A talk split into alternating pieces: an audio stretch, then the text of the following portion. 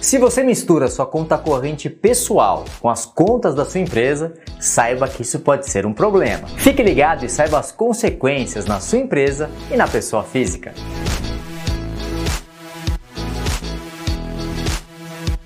O primeiro problema que pode ocorrer ao misturar as contas correntes de pessoa física e jurídica é a perda do controle financeiro da empresa.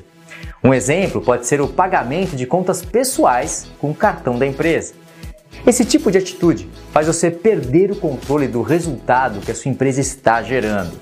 E o pior, você perderá a visibilidade dos gastos e assim vai ter a visão de que a sua empresa não tem lucros.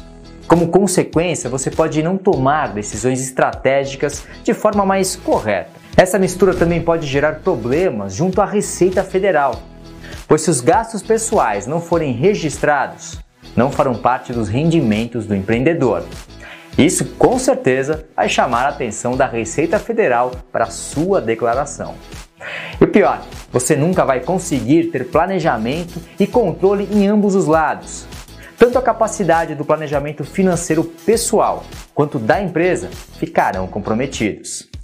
Para não pagar as despesas pessoais com o dinheiro da empresa, saiba que existem três fontes de rendas que um sócio pode retirar da empresa: Prolabore, lucros e dividendos e aluguéis. Conheça todos eles. Prolabore. Se você tem em sua empresa uma fonte de trabalho e renda, o Prolabore é o rendimento sobre o trabalho do sócio. Lucros e dividendos.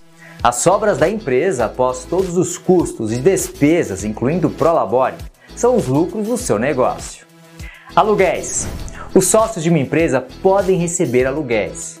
Mas atenção, pois existe IR neste caso. E para ir mais a fundo ainda, saiba como separar de vez as contas da pessoa física e jurídica. Mesmo que você tenha utilizado a sua conta pessoal para iniciar o empreendimento, utilize contas bancárias separadas, uma para a empresa e outra diferente para o sócio. Mude a titularidade das contas empresariais, pois um problema recorrente é o sócio pagar as contas da empresa e, por isso, achar correto pagar as suas também pela empresa. Defina a retirada do sócio ou sócios. A sua empresa deve definir uma forma organizada de pagá-los. Determine as datas do Prolabore e a periodicidade dos lucros.